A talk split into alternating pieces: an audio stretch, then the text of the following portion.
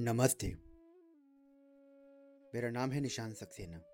आइए सुनते हैं चाणक्य नीति। को ही भारा समर्थनाम, की दूरम व्यवसाय नाम। को ही विदेशा संविधाना, का परम प्रिय वादिनम अर्थात समर्थ अथवा शक्तिशाली लोगों के लिए कोई भी कार्य कठिन नहीं होता। व्यापारियों के लिए कोई भी स्थान दूर नहीं होता। पढ़े लिखे विद्वान व्यक्तियों के लिए कोई भी स्थान विदेश नहीं होता। इसी प्रकार, जो मधुर भाषी हैं, उनके लिए कोई भी पराया नहीं होता। जो लोग शक्तिशाली हैं, अर्थात जिनमें सामर्थ्य है, उनके लिए कोई भी काम पूरा कर लेना कठिन नहीं होता। वे प्रत्येक कार्य को सरलतापूर्वक कर लेते हैं।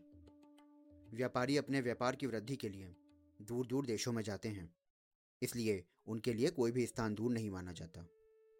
विद्वान व्यक्ति के लिए भी कोई देश परदेश नहीं होता। वो जहाँ भी जाएगा विद्वता के कारण वो वहीं सम्मानित होगा। इसी प्रकार मधुर भाषण करने वाला व्यक्ति पराय लोगों को भी अपना बना लेता है।